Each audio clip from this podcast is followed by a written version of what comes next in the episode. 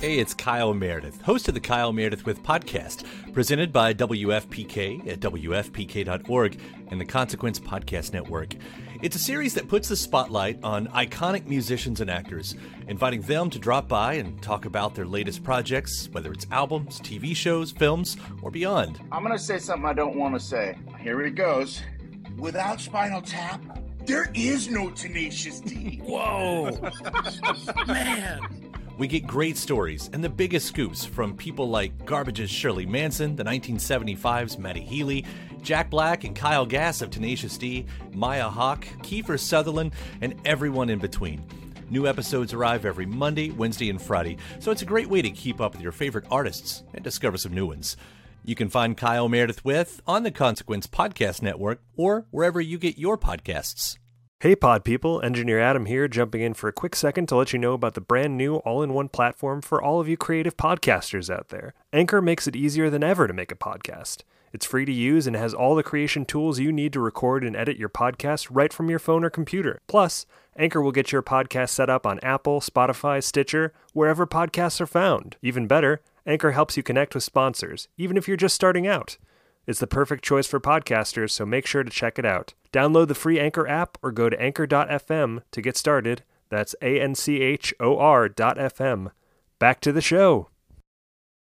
Okay, so it's a party, Yes. but about TV.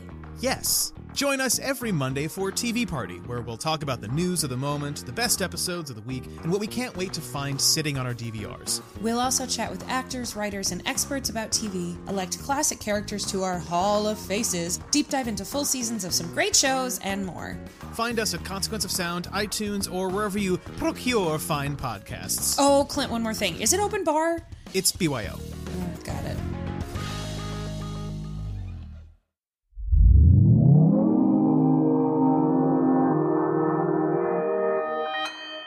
Consequence Podcast Network.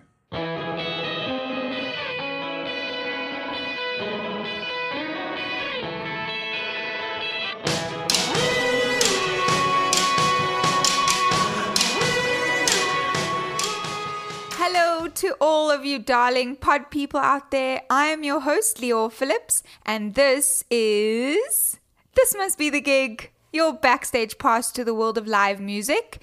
Each week, I bring you a conversation with one of the most exciting people in the industry.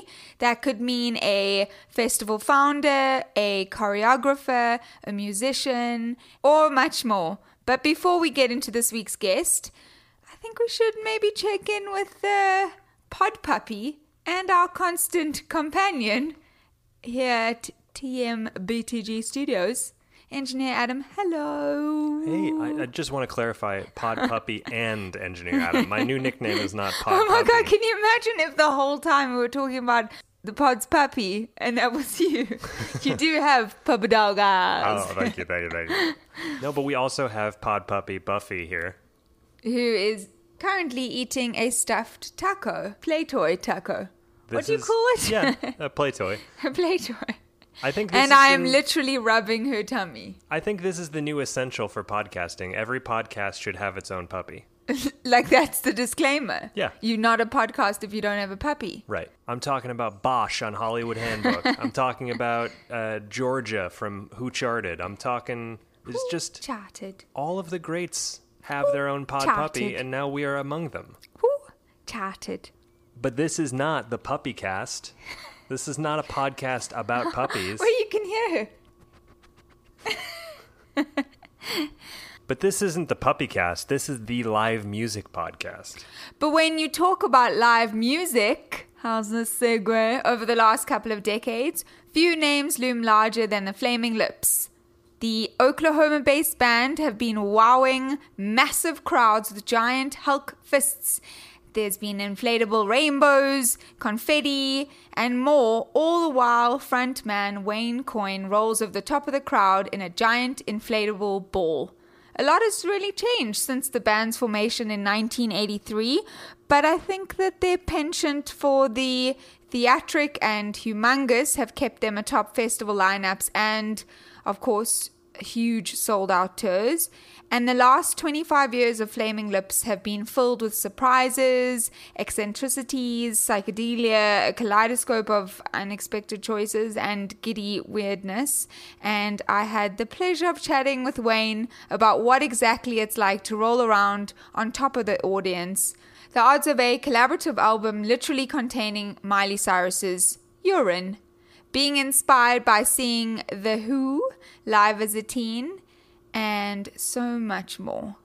You gotta stay tuned for the whole thing, and then once you're done, go back. We have 20. How many episodes? 23. 23 episodes you can go and listen to. It doesn't sound like a lot, but two and three is five. There you go. We have maths. And leave us a five star rating on iTunes. Yeah, for, segue for to- the maths, but also for the podcast. Tell Mm-hmm. us about your first concert on that five star review, and we will read it, on or at least give you a shout show. out on the show in the future. the show.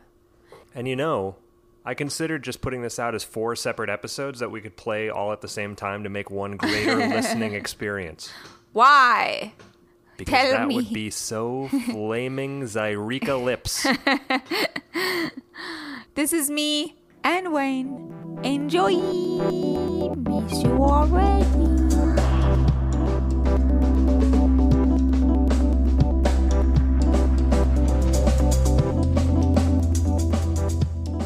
It's possibly overwhelming sometimes, I'm sure, for you when people are like, oh my God, I saw you in 1990. And you're like, oh my God, that, I don't remember that.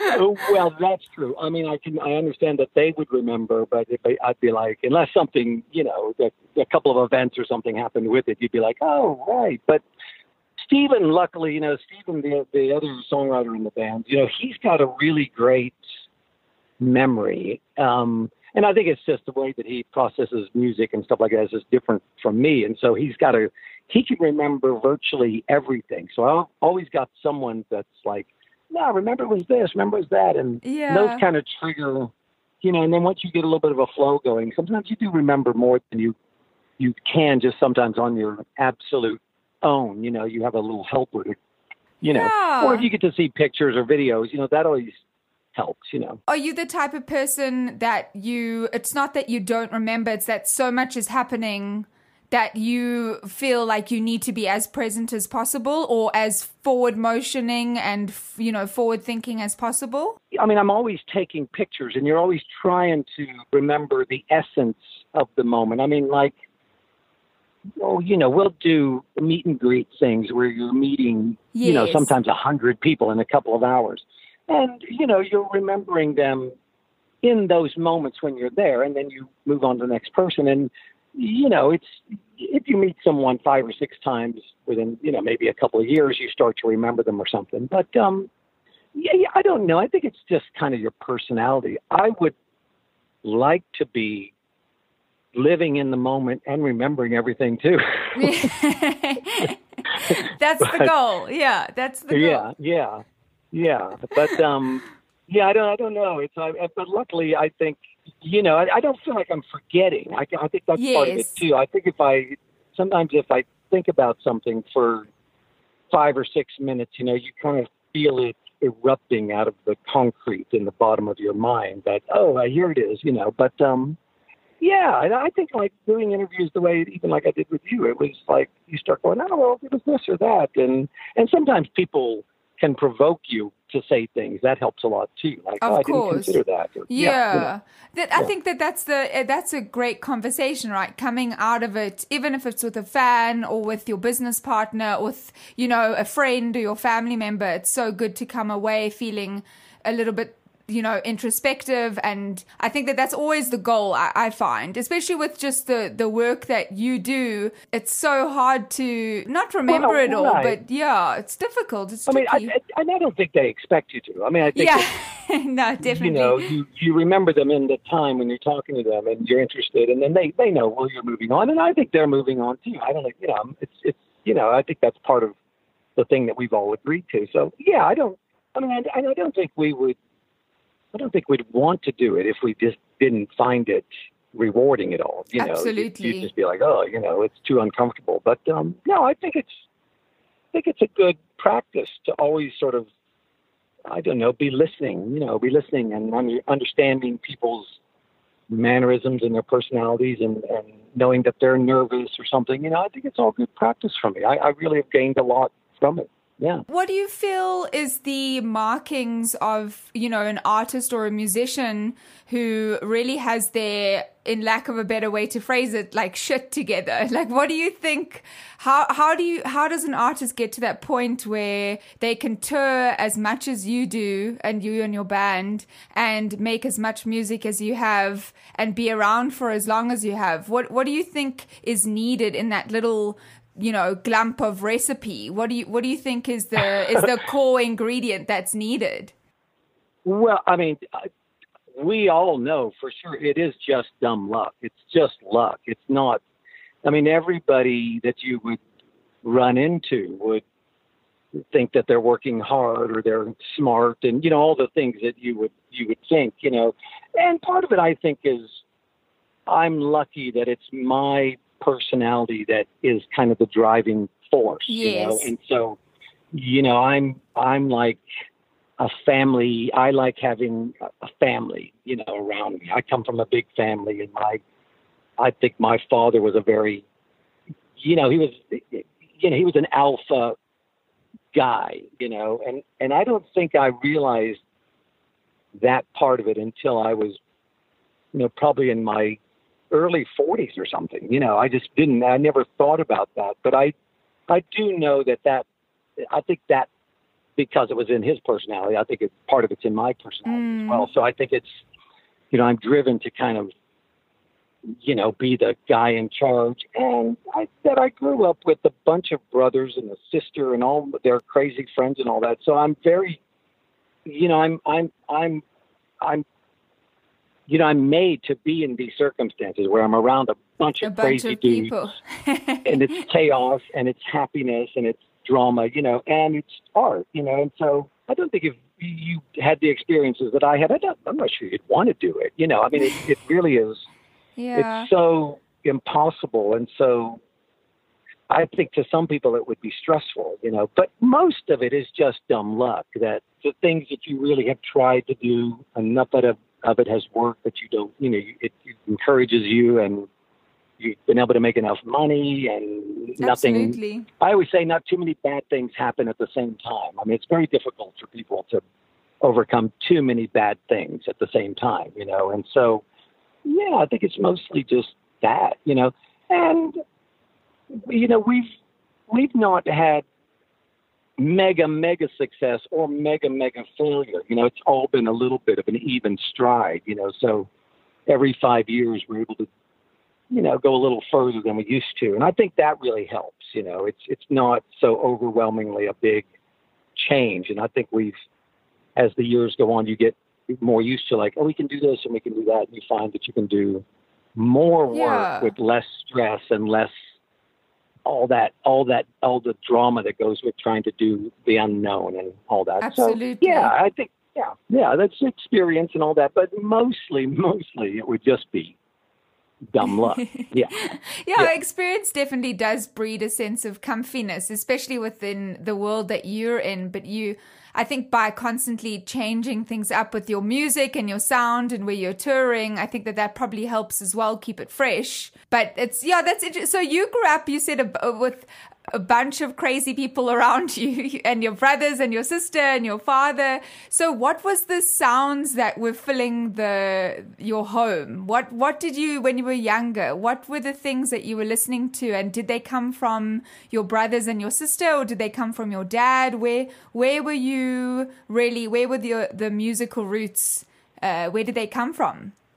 Well, it would have been like every, you know, everywhere that I was. So my, you know, my, I have four older brothers and an older sister. Oh wow. Um, and so I'm, you know, I'm born in 1961, you know, and they're eight years older and six years older. And so they're in, and so as, you know, as the Beatles come around in the mid 60s, you know, my older brothers, and when you're a younger brother, you know, you, you, you want to just be like your older brother. totally. you know, yeah. and you know, as much as we lived in Oklahoma City, we've always lived in Oklahoma City, Oklahoma. That's where I'm talking to you from, even now. But you know, we would have Amazing. never I don't I don't think we were aware of any music that came from Oklahoma, you know, until I was probably 16, 15 or 16 years old, and we started to know musicians that were coming to my brother's house to get drugs and stuff. You know, it was all the music that we Yeah. listened to would have been, you know, like the Beatles and Led Zeppelin and Black Sabbath and Pink Floyd and stuff that just came from. Most of it's coming from England or whatever, but it just comes from the world, you know. So I don't think we ever thought about it being, you know, that we are from Oklahoma and we should make music from Oklahoma. But so they listened to, you know, as much as they could back then. I mean, it, you know, it, there weren't wasn't any way to like they would buy records, but there didn't have very many of them. But yeah, all the you know all the classic stuff growing up, and then my mother absolutely loved Tom Jones, and so when Tom, I don't know if you remember Tom Oh Jones my gosh, is, of but I mean, course. yeah. Well, because in South But I mean, Africa, you know, we would listen to a lot of British stuff. So that was, yeah, he was huge. Well, there you go. So, Yeah. you know, as the 60s went along, you know, my brothers and their friends would all be taking drugs and riding motorcycles, listening to the Beatles and Pink Floyd and all that. And my mother would be playing Tom Jones records around the house. So I loved Tom Jones because my mother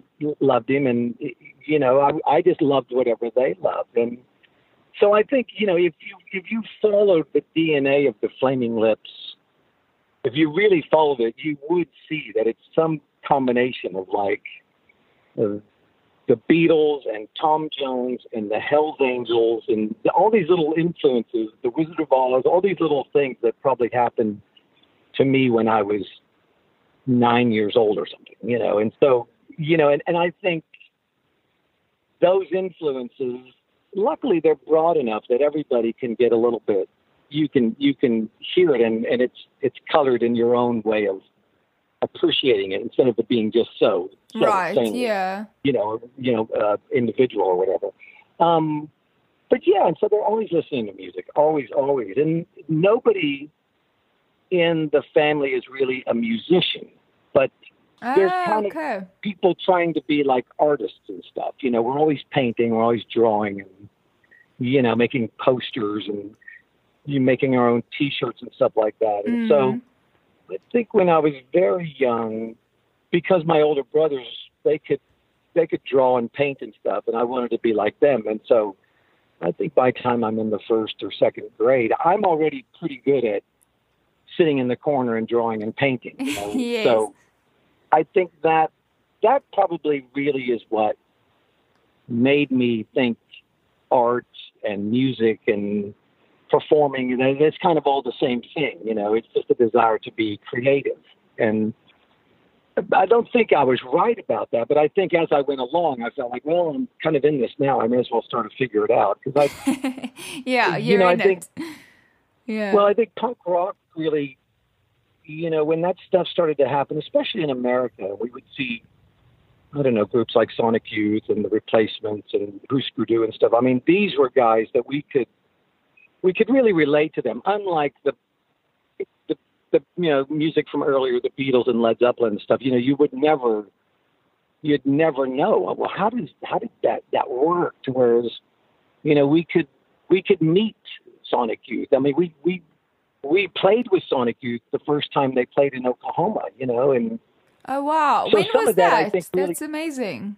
yeah, it would have been like 1980, maybe 1985, you know, and so and and and the Minutemen and all these American punk rock groups that we really were inspired by them and loved them and felt like we were, you know, we were just part of that scene. I mean, we knew we knew the Butthole Surfers from Austin and we knew the Meat Puppets from Phoenix, Arizona, and so us being from you know, like Oklahoma, that just sort of seemed like, well, yeah, they're from Texas and they're from Arizona. We're, you know, we're from Oklahoma. It's all, that's what it's all about, you know? And so I don't think we gave it too much serious longevity thought. You know, we were kind of propelled ourselves into it and thought, well, let's just start to do it. And I think that really, you know, showed us so much. It's not thinking about it, it's not reading about it, it's not learning about it, it's just doing, Doing. it. Doing it is is shows you everything. You and know? I think that's And, such a that's yeah. such a quintessentially uh, important uh, conundrum. I think for any creative, it's like it gets in your head and you start thinking too much and over analyzing your work. And I think just doing it and learning through your mistakes and through the kinks and ironing it out whilst you're doing it is so important. So. I know that that's, I, I just think that's amazing that you have acknowledged that as well, because I really feel that even, even if a band has all the big labels behind them, the big support, you still got to go out. You still got to, you know, do the, do the thing. So, yeah. you know, it can it can cloud what you think is important and what you think you want to do, and, and you know, and all that stuff is it's it's all a fragile kind of you know ecosystem within you that wants you you know the part of you that wants to be creative that really gets a you know happiness out of that or the part of you that gets stressed out about that. I mean to me i i see that really being the the main factor. It's sort of like you know if doing things stresses you out Mm. how do you what happens to you when you stress out? And i'm lucky that i think and I, I think this is just part of my personality i don't really have that much control over it but i think mm. when i get real stressed out it gives me like an energy of like a panic like, Oh, absolutely. like i better do something or this is going to go badly And- but Absolutely. some people Yeah. some people the stress i think Is crippling. just shuts them down absolutely. and they get miserable and, and, it, and it doesn't feed into their energy and their creativity and all that so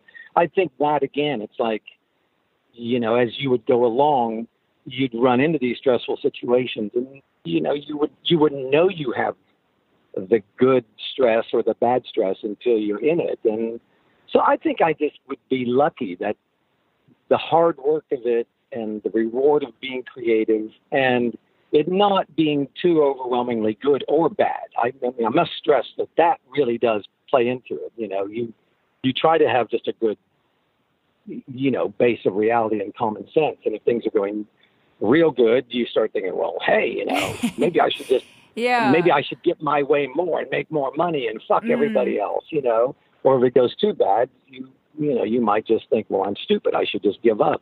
So it's you know, it's always you're always hoping that you're in the middle ground there, where you're not, you know, it's it's not overwhelmingly one or the other. It's just you doing your little thing. I mean, it, being creative Absolutely. is just that. It's just a little, you know, it's just a little urge that you get to, you know, indulge all the time Mm, mm. group dynamics and all that stuff is so up to chance. I mean, it's it's you know I always say it's amazing any group ever works at all. Any of it ever works. It's amazing anybody ever makes any music that's any good ever. You know, and, and Well, and it's just because humans are just because humans are complex and it's it's hard to to nurture that relationship. Well, it, it well, and you don't know that you should. I mean, I think that's you know when you're young, sometimes things they kind of happen so effortlessly that you don't remember that you you have to work at it. You know, mm-hmm. and sometimes yeah, and and, and it, a lot of it does come down to personality. And I think as the Flaming Lips,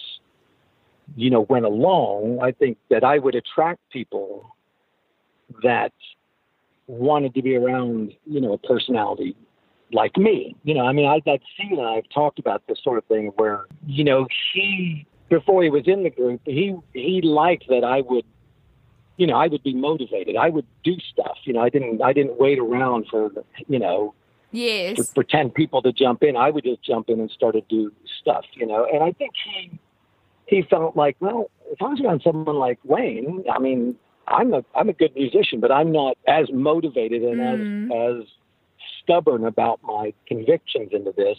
But if I'm around someone who is, I'll you know maybe that's going to help me. So I think you know I would as we went along, I think we would attract people who thought, I think I could I could I think I could help you. I think I mm. could I could join forces with you and help you, you know. And so I think that's you know part of what happened to us as well, even with our with our managers and stuff like that. People that would you know they'd come in and say, I I I, I think I can help you, as opposed to you know you're the boss, but you're not the you can't be the boss of everything because it's it's impossible. There's too much to do, you know. And so so much of it is just dumb luck and just you know the thing that you're trying to do that it that it enough of it works sure it seems like it, it's working or something. Yeah. Absolutely. What was the first concert that you ever went to that you felt, maybe not necessarily the first concert you ever went to, but the one that really stuck in your mind and you saw the front person in a light that you had never really seen live performance before?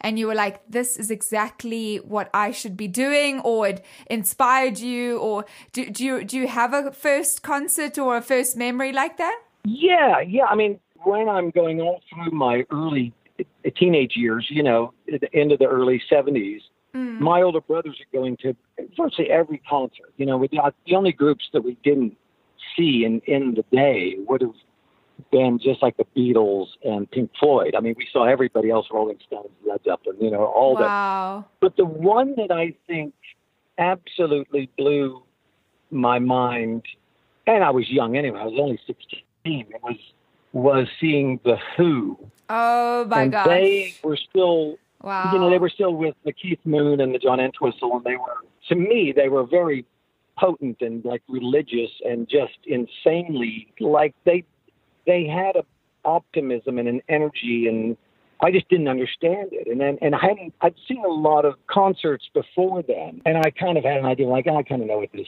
you know, I, I think I know what this is or whatever. And then seeing them was just a different level and I and I think luckily I think I was right. I still believe seeing the Who in that time in the, in the early '70s to the to the you know the till when Keith Moon uh, dies. There's there's just some some insane like connection that they have when they're playing. That's about energy and and and and, and emotion and all that.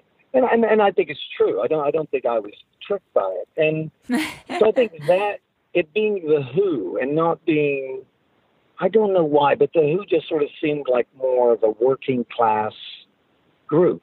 Mm. I didn't know that at the time. I mean, it didn't matter to me at the time, but I think because I started to believe in their thing so much, I, I started to recognize, oh, this is like working class. That's, you know, it's not, these aren't artists and these aren't musicians. This is like just dudes and I was wrong. I mean, they're artists and musicians of of, of the of. But I understand high what you're saying. Yeah. More relatable. Yeah. Yeah. I understand. I mean, if you're talking about that era, that must have been like. Was that the Who's Next album era and uh, totally. the My Generation era? I mean that that those albums, even listening to them, you know, can set you onto a different path than it would another artist. So I love that you also got to experience that when you were 16 because you're, you know, you're brain's forming, your personality's forming, and you're at that prime where music sticks with you in a way that it doesn't really you know stick with you when you're when you're getting older you know when you're younger it's your formative years it's like yeah. the music and yeah I, I think there was some sort of and i say religious but i think it's more like that communal love and that energy and and i didn't really I mean, my brothers and all their friends took drug, drug, drug. They just took drugs all the time, but I really never did. And so I think my young mind was just so completely absorbent to everything that was going on. And that little energy, that little, that, that communal energy, I tell this story a lot because I, just the previous night before, the night before seeing The Who mm. in Oklahoma City, I'd gone to see Bachman Turner Overdrive and Electric Light Orchestra. They were oh, wow. playing on the same bill. Oh my and gosh. back then it would be like a general admission thing and we would get there early enough and we would be at the absolute at the front, front. of the stage. yeah. yeah. I, I had literally sat on the stage with ELO. I literally sat there on the stage. It wasn't a barricade or anything back then. I remember seeing the Rush and Ted Nugent and all them, and there would be no barricade or anything and and like I said, there was a sense of like I kind of know what this is, but when when the Who played, it just had this extra thing, and I questioned everybody. I was like, well, what did they do that was different? And mm. My brothers, with their wisdom, would just be, well, they're the Who. They're you know that's why they're the Who. You know, there's no there's no real answer. You know, and yeah. so I think that that my mind getting so zapped by that intangible, like what was that thing that they created? It wasn't just music. It wasn't just this. It's that mm. communal energy, and I think that's I think that's very much part of the urge that's happening when the Flaming Lips play. It's Absolutely. not just to say we're playing our music and I think it's sounding good or whatever. It's to make that connection. you know, to really feel that thing. And so, yeah, and, and you know, there'd be no way that when I'm 16, I would, I would know what that is, or even maybe I don't even know what it is now. But there's that feeling of like, I think it's that. I think this is what it, it's about, you know. And so, yeah, I mean, I, I mean, I would always from the from the day that that happened, the night that that happened, it's always been with me. And and 31 years later, in that same auditorium, Yeah. backstage in Oklahoma City, I met Pete Townshend. Oh my gosh. Yeah. wow. How was that? well, we had done a couple of things where Pete would be involved, and I knew that he was a fan, you know, and we would there would be things that he would say or whatever, and then meeting him, and you know, he's already aware of who. I mean, I'm so aware of who he is, and you walk in, and he's like, Wayne, it's so great to meet you, and I, you know, and he's saying it's great to meet me, and I, you know, it's just you can't quite Fathom that. you know, you yeah. can't, yeah, you know, it's, and that he's so full of love and he's so full of, he's listening to you. You know, those are the things that I, I started to be like, that's why I like his music so much because he's not, he's not fake. He's not, he's not trying to impress me. He's listening to me, you know, and I was like, that's why he's so cool. And so all those things, those suspicions that you have of like, I think I like this, you know, when they're, when they prove to be kind of true or right or whatever, that that helps you too. You know, you think I like this and I like it for the right reasons. You know, you question all that. You're insecure about all the decisions you make or whatever.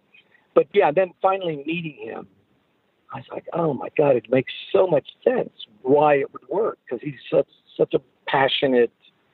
He's you know he's vulnerable and he's Mm. you know And he's open. open. and all these Mm. things. Yeah, yeah. And I think that you even mentioned it a little bit, you know, a little earlier, saying that Flaming Lips also captures that feeling and you're known around the world for putting on those crazy live shows. You know, there's props and confetti and explosions and obviously it didn't always start out like that. It it gradually became that way. What was the first thing that you introduced into a live show that started you off on that path? Well, in the beginning, I mean, the very first shows that we ever played, I mean, we always had smoke machines and strobe lights and things. Mm. When we we bought a this Echo device called an Echoplex. When we were there was a time when you could buy those. There was a used, you know, music store here in Oklahoma City, and they had an Echoplex, and they threw in a strobe light with it to kind of sweeten the deal for us when we were going to buy it. We were like, Yeah. yeah, I don't know if we can afford it. And there was a strobe light device that we hadn't really seen one in real life. And they threw that in with the Echoplex. And now this Echoplex now it's it's a ten thousand dollar item on Yeah. on you know on eBay or something. But back then it was you know this it was just sort of old gear that nobody really wanted, and so was the strobe light. And so we bought the Echoplex because we loved that it made these echoes, and we bought the strobe light because it was it was fucking cool Fucking too. cool. So even at, Yeah. at the very first shows that we did, we used like smoke and strobe lights and all that. And I think most of it was probably because we just never, and still don't. I just don't think that we're we're not performers. You know, we're not we're not that kind of artist Mm. where we're saying, "Hey, look at us. We're we're just so cool. You've got to look at us." And a lot of people are like that. A lot of people are like that, and I think it's great. But we're just not like that. And so I think we're always saying, "Come to our show. It's not about us. It's about, it's about this spectacle and this thing that we're going to create. But it's not really about us. You know, it's about the music and it's about the scene and it's about the stuff that we're going to create." And I think that is probably where we're still at. You know, I think I think now we, we understand that people they want to come and look at you. That's part of it, but that we're going to create this this show. It's not really us. It's the show that you've come to see. You know, and that I think that kind of helps you feel. You know, you're just not so freaked out about people paying attention to you all the time. It just it's just not of our personality. We're not we're introverts, you mm. know. And I think that's why we like making art do we like making music. Yeah, that's so interesting to say because I feel like every time I've spoken to you, I wouldn't be able to even say, you know, because we I don't, I don't, I just, it's difficult because you see you on stage and you would never think that you're an introvert and you're so open and so lovely, you know, in conversation. I would never, not that introverts aren't, but there's a, is there a part of you that just clicks on when it's when it has to do with your music and your artwork do you feel uncomfortable at all on stage or is that does that not even come into it I know it's hard to say. I think it's like having a fear of flying, and then after you've flown a thousand times, suddenly you just don't have the fear anymore. You know, you just something in your experience has said, "This isn't what you thought it was," or something, and so.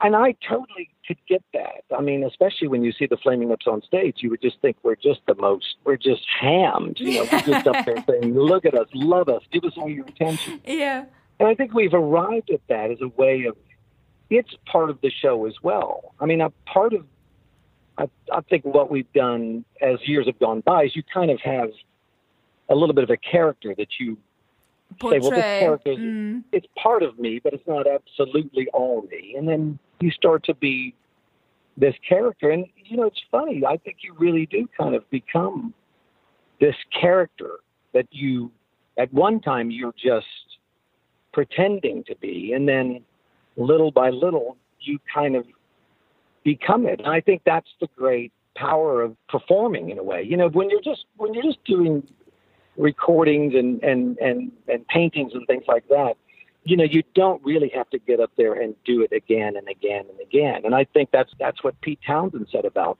performing. You know, is that because you get to do it again, you get to try it again, you get to try it again. It's not just about the notes that you're playing; it's about the way you feel about it and your performance within all this structure. Um, and you wouldn't, I, I mean, I, I wouldn't think that that would be real. But since we do it all the time and all the time and all the time, we just pick little, little bit, a little bit here and there, and say, well, let's work on that. Let's work on that. And I think I've just done that. You, we just do it thousands and thousands of times, where you stand up there and you, though you're petrified, you do it anyway, and little by little, it's not necessarily petrifying.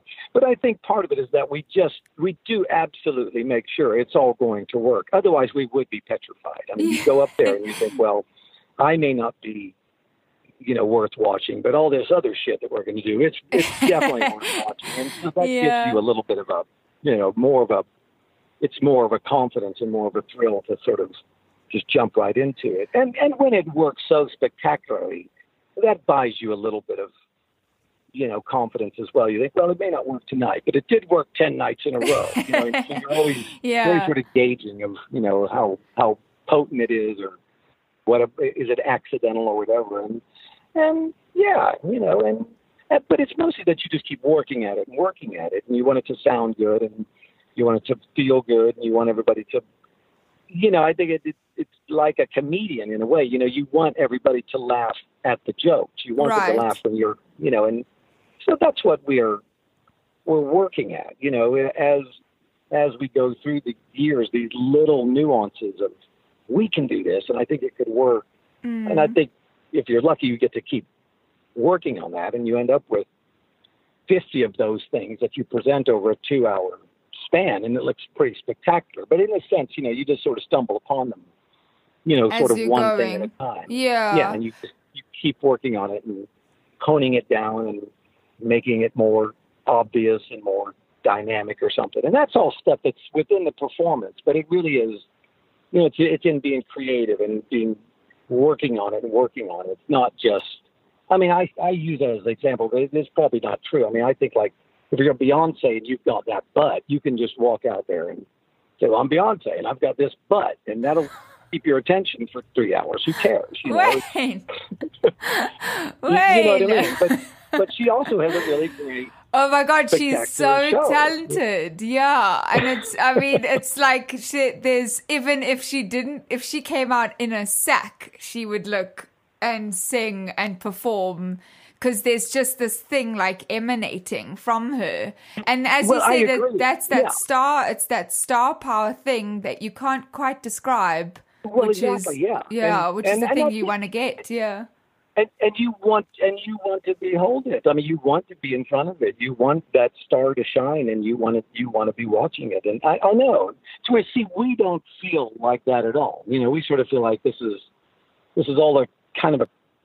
It's kind of like watching a movie or something. You know, it's all made to sort of work at the right time. There's not.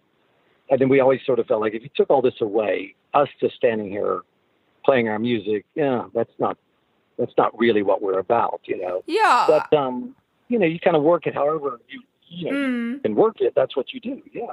And your songs, I feel like some of them, especially, you know, over the years, they, they come from a really emotional place, as we spoke about last time as well. And some of them come from a total stream of conscious place. But then your live shows can be seen from an outside as a sort of completely massive party.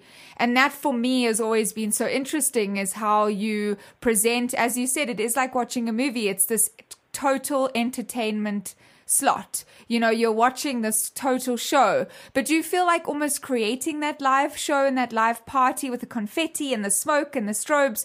Do you feel like it makes it fun for you as well to deliver it as an artist? Right. Well, I mean, I think that's the great secret. I mean, we really are creating it for us. You know, we are we're making it so we get to do this music in this atmosphere. You know, Right. regardless of what city or what building or whatever we're in, we're going to say this is what it looks like and feels like and sounds like, and then we're, you know, we want that. You know, we want it to kind of be. We want that's that's the look of this. That's the feel. That's the that's the vibe of this song. So you know, as we go from song to song, we say, okay, let's, do these things, and then having, you know, little by little having control and having you know lighting guys and video guys and all this stuff, people all helping you kind of make it your own trip. I mean, all that. Again, that comes into the luck and running into people that are interested in being part of your, you know, your creation and part of your Absolutely. you know the thing that you're presenting yeah you know but um yeah but and i don't i think if we didn't absolutely dig it it wouldn't work you know i mean Right. i you know it, I, I think sometimes people think i wonder what they would be like without all the gimmicks it's like the gimmicks and the music and everything it is all the same thing. It, to us it's you know we're part of us is is that very introverted artist putting your emotions out there and the, your version of the truth or whatever it is that you feel like is you're putting into your music and your art and your whatever. But then part of us is just this in, in ridiculous entertainers you know and we used to not know how to combine those two. And i think the more that we you know would just not be so hung up on being entertainers i mean i think I think being entertainers is a is just it's just a great great service. I I, I think I saw a, documentary about Louis Armstrong, and we always play his his version of the song. Um, and I say to myself, "What a wonderful world!" You know that we Mm. always play that after our shows. There was an element, there was a there was a moment in this documentary where he would do these shows. You know, they'd do they'd, they'd play five or six times a day, just entertaining people, and and how he always felt like, well, that's I'm doing a great great service here. You know, that people's troubled minds and people's troubled worlds or whatever, they get to stand in front of him while he plays his in you know his genius trumpet, and they're relieved a little bit. And I always thought, well, that's even better. You know, it's not Mhm. about me. You know, I don't. I never invite people in to say, listen to me, motherfucker. I always am like, if you're willing to sit there, I'll I'll do anything I can to entertain you, make you smile, and make you feel good about being in this room, you know. And that's just a little switch that I think at one point we would have been, you know, we would have been embarrassed to think we're oh, we're we're entertaining the troops or whatever. And then that all switched for us. That we could very easily say we can do our part and we can be ourselves, and we can also entertain these people because entertainment is a great is a great service. You know, you're doing, and because I know when I've gone to shows and I've been so overwhelmingly entertained that I have forgotten where I was. You know, you you wake up after the show like, oh, oh, fuck. Yeah, We're it's true reality, though. You know, It's true, Yeah. and that's uh, that's I think half of the inspiration behind this show that I'm doing as well is that there's that personal connection to live shows and live performance, uh, whether that's music or film or TV or anything, that you feel like you're totally transported, and it sounds terribly cliche, but it is almost like the same. I always think of it as the same feeling like after I come out of a great show. It's like that feeling when you're 10,000 feet in the air in an airplane and you're suspended and you're like in this box and nothing else matters. You're on the plane and you're going from A to B. And the same thing I feel during concerts. It's like you nothing else can matter in that moment. And it's it's so difficult to mimic that feeling as a human, you know. You can have great relationships and amazing sex and you know all the things that we love in this world, but that feeling of watching a show is is really yeah, Yeah. It's, it's I mean, part of it, it, it, part of it is well. I mean, I think it's like what used car salesmen say. You know, it's like if someone comes onto the lot, they must be looking for a car. And so, I mean, I always sort of feel like, well, you're, if you're at the If you're festival here, you're at the show, yeah. you must be. Oh, I you know, we're love not, we're not going to. We're not going to your house and tearing you away from something else. You know, you're already here. and, yeah, yeah, yeah. You know, it's it's sort of set up like Let you're ready to entertain you. be Mm. transported or whatever, you know. So, you know, yeah, it, it's all that. Yeah. I love And- that. and I- Yeah. I, I don't think it has to be the greatest thing that's ever happened to you either. I mean, it can really just be a great moment and a great night, and then you can go back to your great life. You know, I don't, you know, the idea of me being 16 years old and seeing The Who, that doesn't have to happen to everybody every night. You know, I go to see shows now, and I can say that was a great, great show, but I'm not utterly a changed person by it. It's just a great, it's just a great night. You know, it's a great moment, and so I think our experiences, little by little, just let you see, oh, you know, this is this is their night out. Let's just make it that. It doesn't have to be this grand, life-changing event every time we play. And for some people, it is. You know, some people,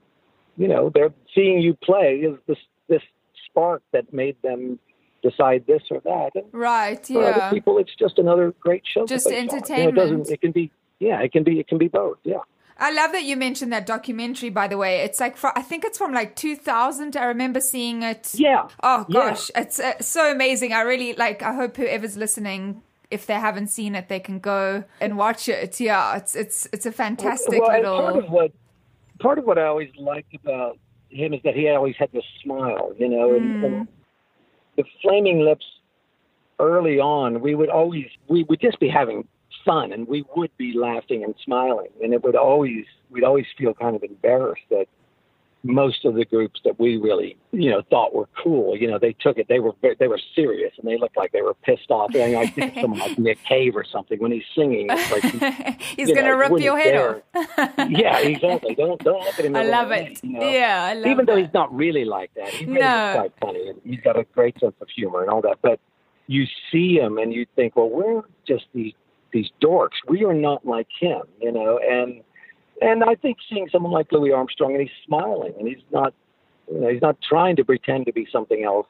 Those things would always help us as well. And I, you know, actually seeing Nick Cave and and, and finding out that he had a sense of humor and all that. That that even helped me a lot as well to think, oh, he's he's out there. He's he's a character a little bit. And then when he's not singing, he's this other guy, and they're they're very similar, but it's not the same thing. And all that helped us a lot to know it's you know you're You can you, embody you can that. be larger. Mm. Yeah, you can you can become this other thing. You know, if you want to. Yeah, and then that's then that's allowed. That's not necessarily fake. It's part of you know what's allowed or whatever. Yeah. And also, I love what you said earlier about you've kind of grown up around so many people and had this really kind of uh, large, plump orbit of you know social life around you and people around you. And that's how I always, I always think you you do all these covers and you collaborate and perform with a lot of musicians. You know, you mentioned Nick and you mentioned Pete. Do you have any favorite people that you love to perform with outside of your band that you really feel they embody that fun and that sense of community that you feel?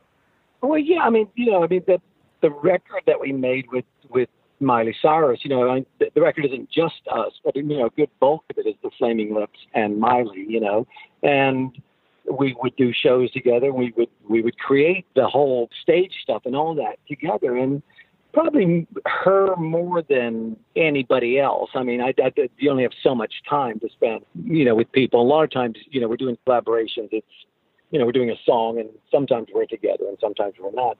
But I'd say more than probably anybody else, we've spent, you know, a lot of time with her. I mean, we're great friends with her and, you know, we genuinely are interested in and and love each other. That's probably more than any anybody else. Even though there's lots of great connections out there, we have, probably haven't done as much music with anybody else that we've done with her. And part of it is she's crazy too. You know, she's she comes from a big family. She comes from a big, you know, it all all music is allowed. You know, it's not country music, it's not pop music, it's just whatever. Her knowledge of music and and she's you know she's she's quite determined and she's smart and she's you know she's got a lot of energy and all that stuff. So I think us as a combination, I think mm. really helped each other, you know, get things done and you know move it from just being an idea into being here's the songs and here's the, here's the show and you know and all that. So, and that's and that, those are big endeavors, you know, because you can easily you know say oh that's that, I don't want to get that involved and let's just you know do our own thing or whatever and um and and so that part of it I think that'll probably always be happening. I don't know how many records that we'll make, but I mean we're always kind of in each other's Yes. stuff, interested in what we're doing and stuff. But that time, you know, with her making that Miley Cyrus and the Dead Petz record and those shows and things we did after that, that's that's about as intense as I think you'd you'd want to get. Well, I read a really funny headline. Actually, I don't know if it's true, but that you said that you've had collaborations and things with Kesha and Erykah Badu. Then it, I read somewhere that you want to use Miley's urine for one of your vinyls. I don't know if that's. I don't know if that's well, true. I mean, there's, there's like this record store day Yes. event that you know now I, I think it's a worldwide event, but I don't know. Yes. It, it, now in America it happens twice, and every every year on record store day since that Miley Cyrus and the Dead Petz record has never been made into vinyl. I bring up the idea again of like, let's make it a, a double album, and we'll fill it full of your piss, and we'll put some glitter in there, and that'll be a great, great collector's item. Wayne, Because, that's I mean, Well, well, we've done one of the collaboration records that we did. You know, was filled with blood from all the artists that were on it. You know, so yes. I know how to do it, and I know it can be done, and I know it's, I know it's ridiculous and all that. But I mean, it's, you know, and so I'm I every year, you know, about.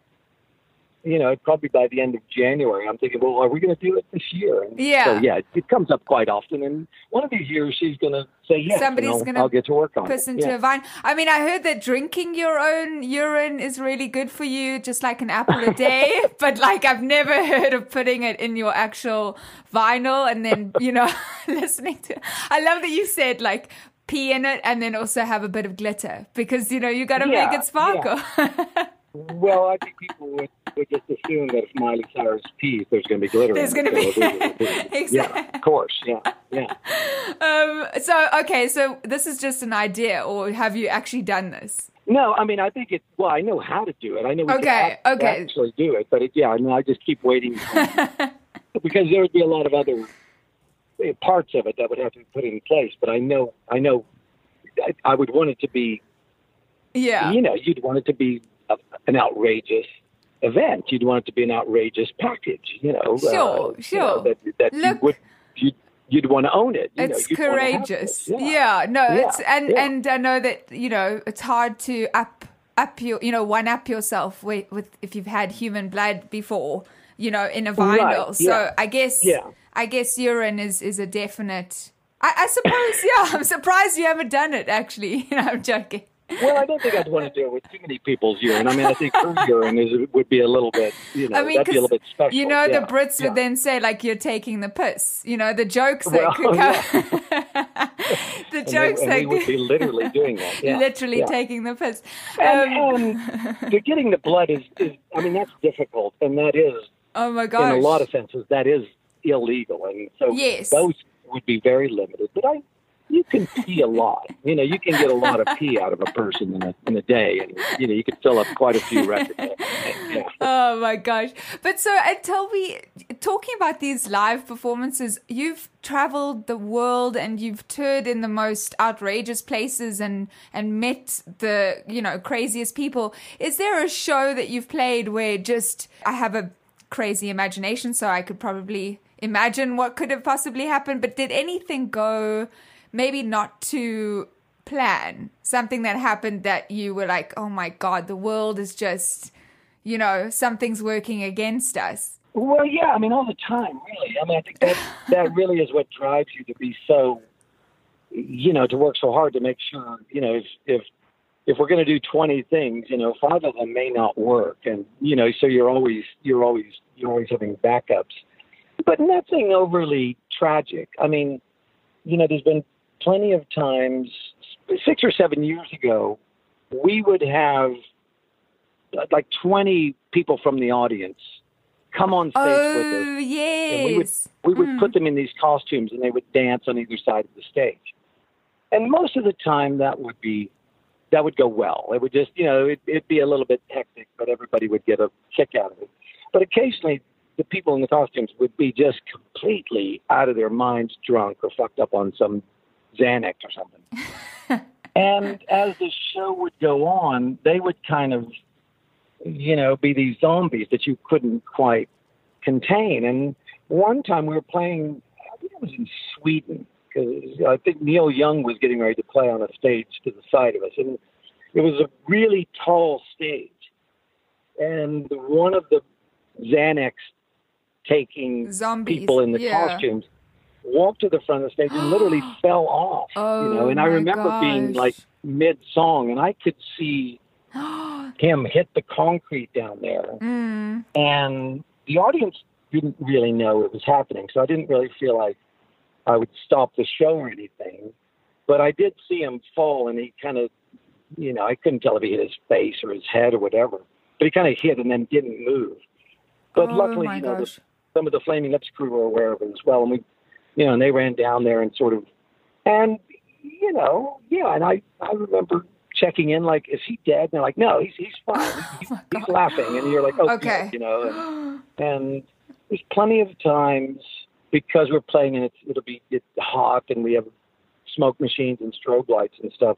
Not, not very often, but like once every 20 shows or something, there'll be someone close to the front of the stage, close enough that we can see it happening, that they'll have like a, a seizure because of the strobe lights. Oh, that's so And- scary. Well, we've seen it probably more than most paramedics, just because it happens a lot at our, At uh, your our shows. But if you've never seen it happen to your friend, you might think that they're having some kind of really, you know, dangerous, you know, life-threatening event. You know, so when we see that happening, and you can see that people are, you know, kind of alarmed by it and panicked by it or something, you know, we'll stop for a minute and just sort of be like, "This is going to be okay." You know, they're going to they're going to get them backstage, and I'll let you know how it goes. And after about thirty minutes or so, you know, I'll be checking in on them, and then inevitably after about 30 minutes, they'll come on stage and everybody will see that they're fine. And it makes a really great, great Yeah. humanistic moment, you know, because we're all kind of involved in it. But other than those sorts of things, I mean, things are always going wrong, but you don't really, nobody really cares. I mean, Mm. most things are going right, and it's not that big of a deal. It's, you know, and if something really horrible happens, everybody kind of knows, and you know, we all do something about it. But yeah, like the the space bubble that I'll get into Mm. doesn't always inflate. Sometimes it's got a hole in it, and we don't see it, and you know, all these sort of gags that you try to do. There's, yeah, there's always potentially, you know, embarrassing things where you're Yeah. standing there and nothing is happening. And I tell a story at the end of the night. We have a this big inflatable rainbow that we bring out for the very last song. And the very first night that we went to use it, um, for whatever the reason, the extension cords and stuff that we were using just simply didn't work. You know, and we had this this great sort of dramatic moment where in the middle of the song it was supposed to inflate and I was going to stand underneath it and we had lights all organized and stuff like that and it just simply wouldn't inflate you know and nobody knows it except us and we're Mm. we're sort of riffing on this one section thinking well once this inflates we'll move on to the next Yes, you know we'll progression and, and yeah but once it did inflate i have to say you know that the whole idea of if it doesn't go as planned you know is that does that ruin everything and you know once it did inflate it made for such a great great great moment you know that it was better that it was kind of fucked up than if it Mm. would have gone as planned and so part of us kind of knows that too it's kind of like well let's let's get something together that we think is going to work, and then let's just start to do it. And you never really know if you know what's going to happen, and sometimes what goes wrong is actually better than if it went right. So, Absolutely. Yeah, you know, yeah that's yeah. an amazing attitude to have. I mean, look, you mentioned the Zorb, that human ball that you get into. That like can pose a whole bunch of challenges, but when you're in it, do you see the people's faces? Can you see anything or are you just completely Yeah, yeah. So how yeah, yeah, it's only occasionally that it's a little bit fogged over or something, but not very often. And yeah, I can absolutely see where I'm going, and I really do have control over it. I make it appear like I'm just being that you're out of control. Yeah, yeah, I'm lifted by the crowd or whatever, you know. but I'm really, I'm I know where I'm going to go, and I know in the music that we're doing when I, I want to get there and I got to get back or whatever. And yeah, yeah, I it's mean, a great way to get that. to the bar very quickly. You know, you can skip the cues. but um, but mostly even in that, you know, I'm I'm just trying to be aware that people don't don't hurt each other. Yes, you know, they don't get course. in such a a rush and you know to to be around the space bubble and then they trample each other or that there are some smaller girls or something that might get trampled by the bigger guys or whatever. And so that's, you know, when I'm doing it, it's mostly to be, oh, I'm here, but ooh, that's a, you know, I'm, I'm moving along so that that doesn't happen. But after, again, you know, after you do that a thousand times, Mm. all that is just, it's muscle memory and it's not, it's not anything. It's a joy to do it because it, when it goes right, people get such It's a so amazing to see. yeah, and they get to. We have this moment together. We all get to, you know, everybody's lifting me up and we're together, and it, you know, it's just it's ridiculous, but it's a great moment. And so the, you know, the risks of it are pretty minimal compared to the the great fun of it, you know. But I'm always aware of that, and we always go through like a security meeting with everybody at the venue to say, here's what Wayne's going to do, here's what's going to happen, and look out for this. And you know, it's we're we want it to work, and we don't want anybody to go in there and you know get a beer spilled in their face and be pissed off. You know, Of we want it to work and be good. You know, so Yeah. and- yeah. It's interesting because do, do you feel that like that festivals and especially when you're in that, you know, especially at festivals, gigantic festivals, do you feel like those can be safe spaces or do you feel like you should just know that you're rocking up to a festival, you can potentially get sunstroke if you don't drink enough water, you can get a beer thrown on you. Like how much of the responsibility is it for the artist to ensure that that space is safe? Oh, I don't know. I mean, I think I think audiences are pretty used to all that. I, I don't think any of that. Moving forward, do you have any new and exciting things that you're going to be doing with the live show, or at least anything that you are working on at the moment that you're excited by? Yeah, well, I mean, at the moment we've got this other this this art installation that's been we've just been calling it the King's Mouth, and it's this it's this sort of uh, it's hard to to um, to imagine just in your mind, but there's there's pictures and things online where it's this this sort of 3D interactive. It's video, but it's also music, and you sit inside this this thing. Now it's happened mostly at art museums, but it's Oh, happening wow. at the moment at uh, Meow Wolf in uh, in Santa Fe. So Meow Wolf is like the new version of interactive, all ages, freaky art museums. You know, and this King's Mouth, it's just built little by little. I mean, in the beginning, it was just something that we had in our thing that we call the womb here in Oklahoma City. It would be our kind of warehouse space, but is also a party party space and stuff like that.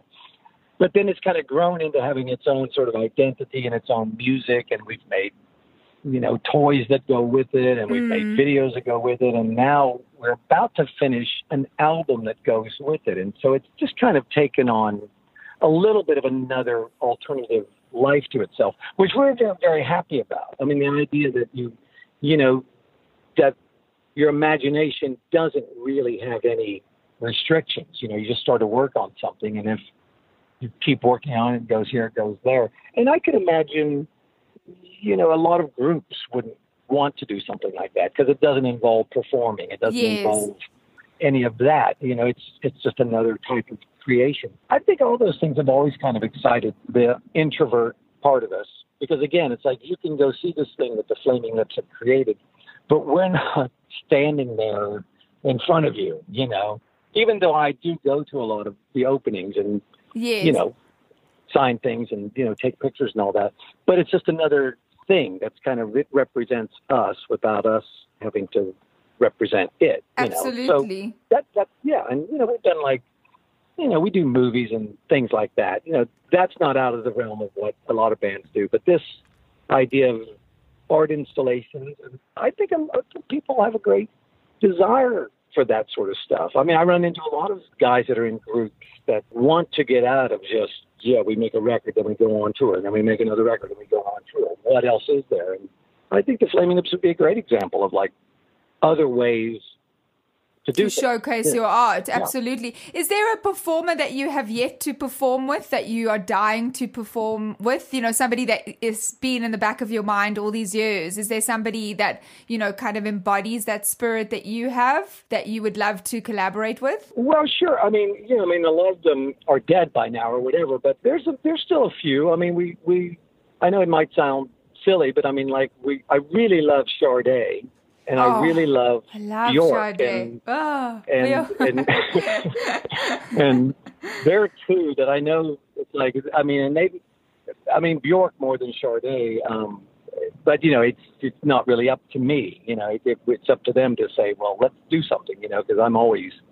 And we were always reaching out to, you know, David Bowie, even even though in the in the years before he, he he died, we knew he was ill and all that, but we would always reach out and, you know, say, hey, we're doing this, we, you're invited, and we'd love to be part of this. You know, you're always always doing stuff like that. Yeah, you know, there's always a list of badass people out there that you would uh, love would to do anything. collaborate. Yeah.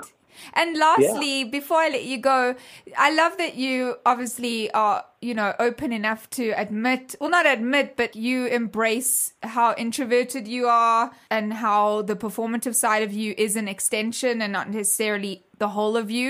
For people who are listening who are introverted and kind of it feels crippling enough that they can't do their art, is there anything that you say to yourself?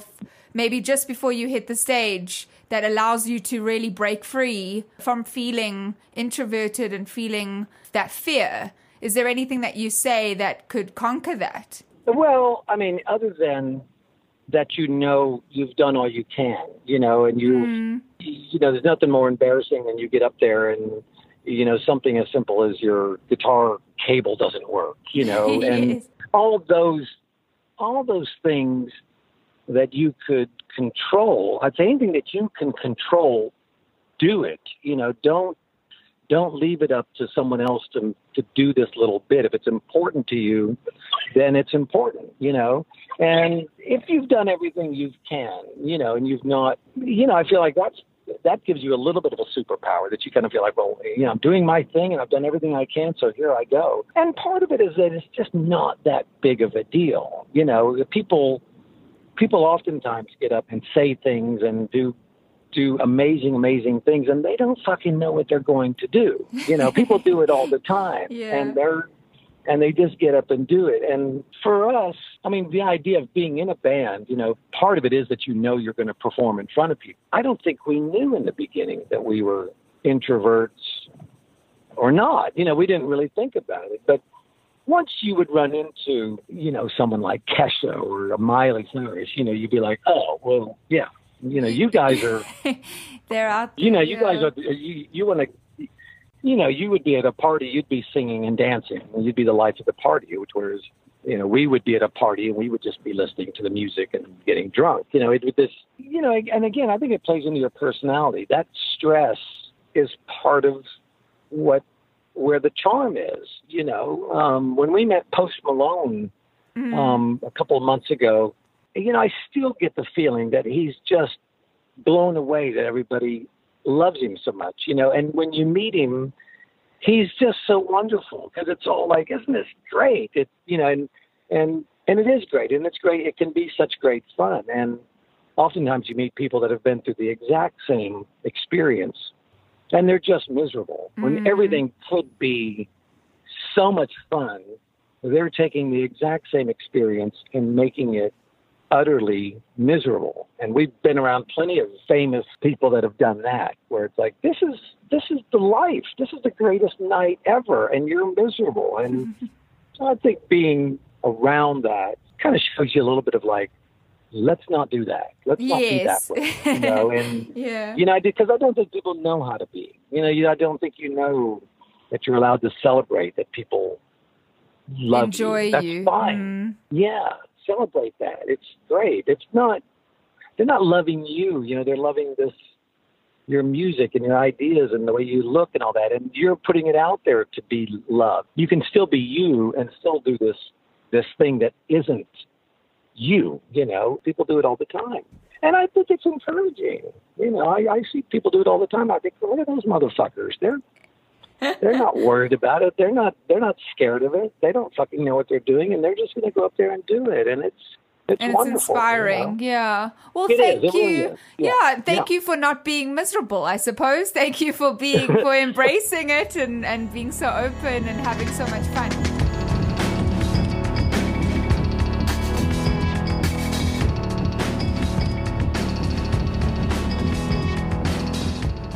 This Must Be the Gig is produced by Adam Kivel, and we'd like to thank Billy Yost and the Kickback for our theme song, Rube, and buy their music at thekickbackband.com.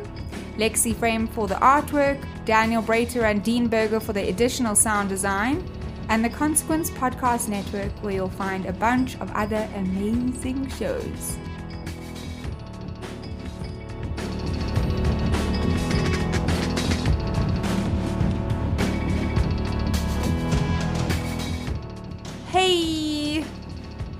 If you've listened this far, why not go the extra mile and leave us a review on Apple Podcasts or wherever you find your podcasts? Your comments provide valuable feedback for us and it helps other people find us too. For information on new episodes, be sure to follow us on Facebook, Twitter, or Instagram at TMBTGPod and generally just irritate everyone you know about the show. Thanks again, and I miss you already.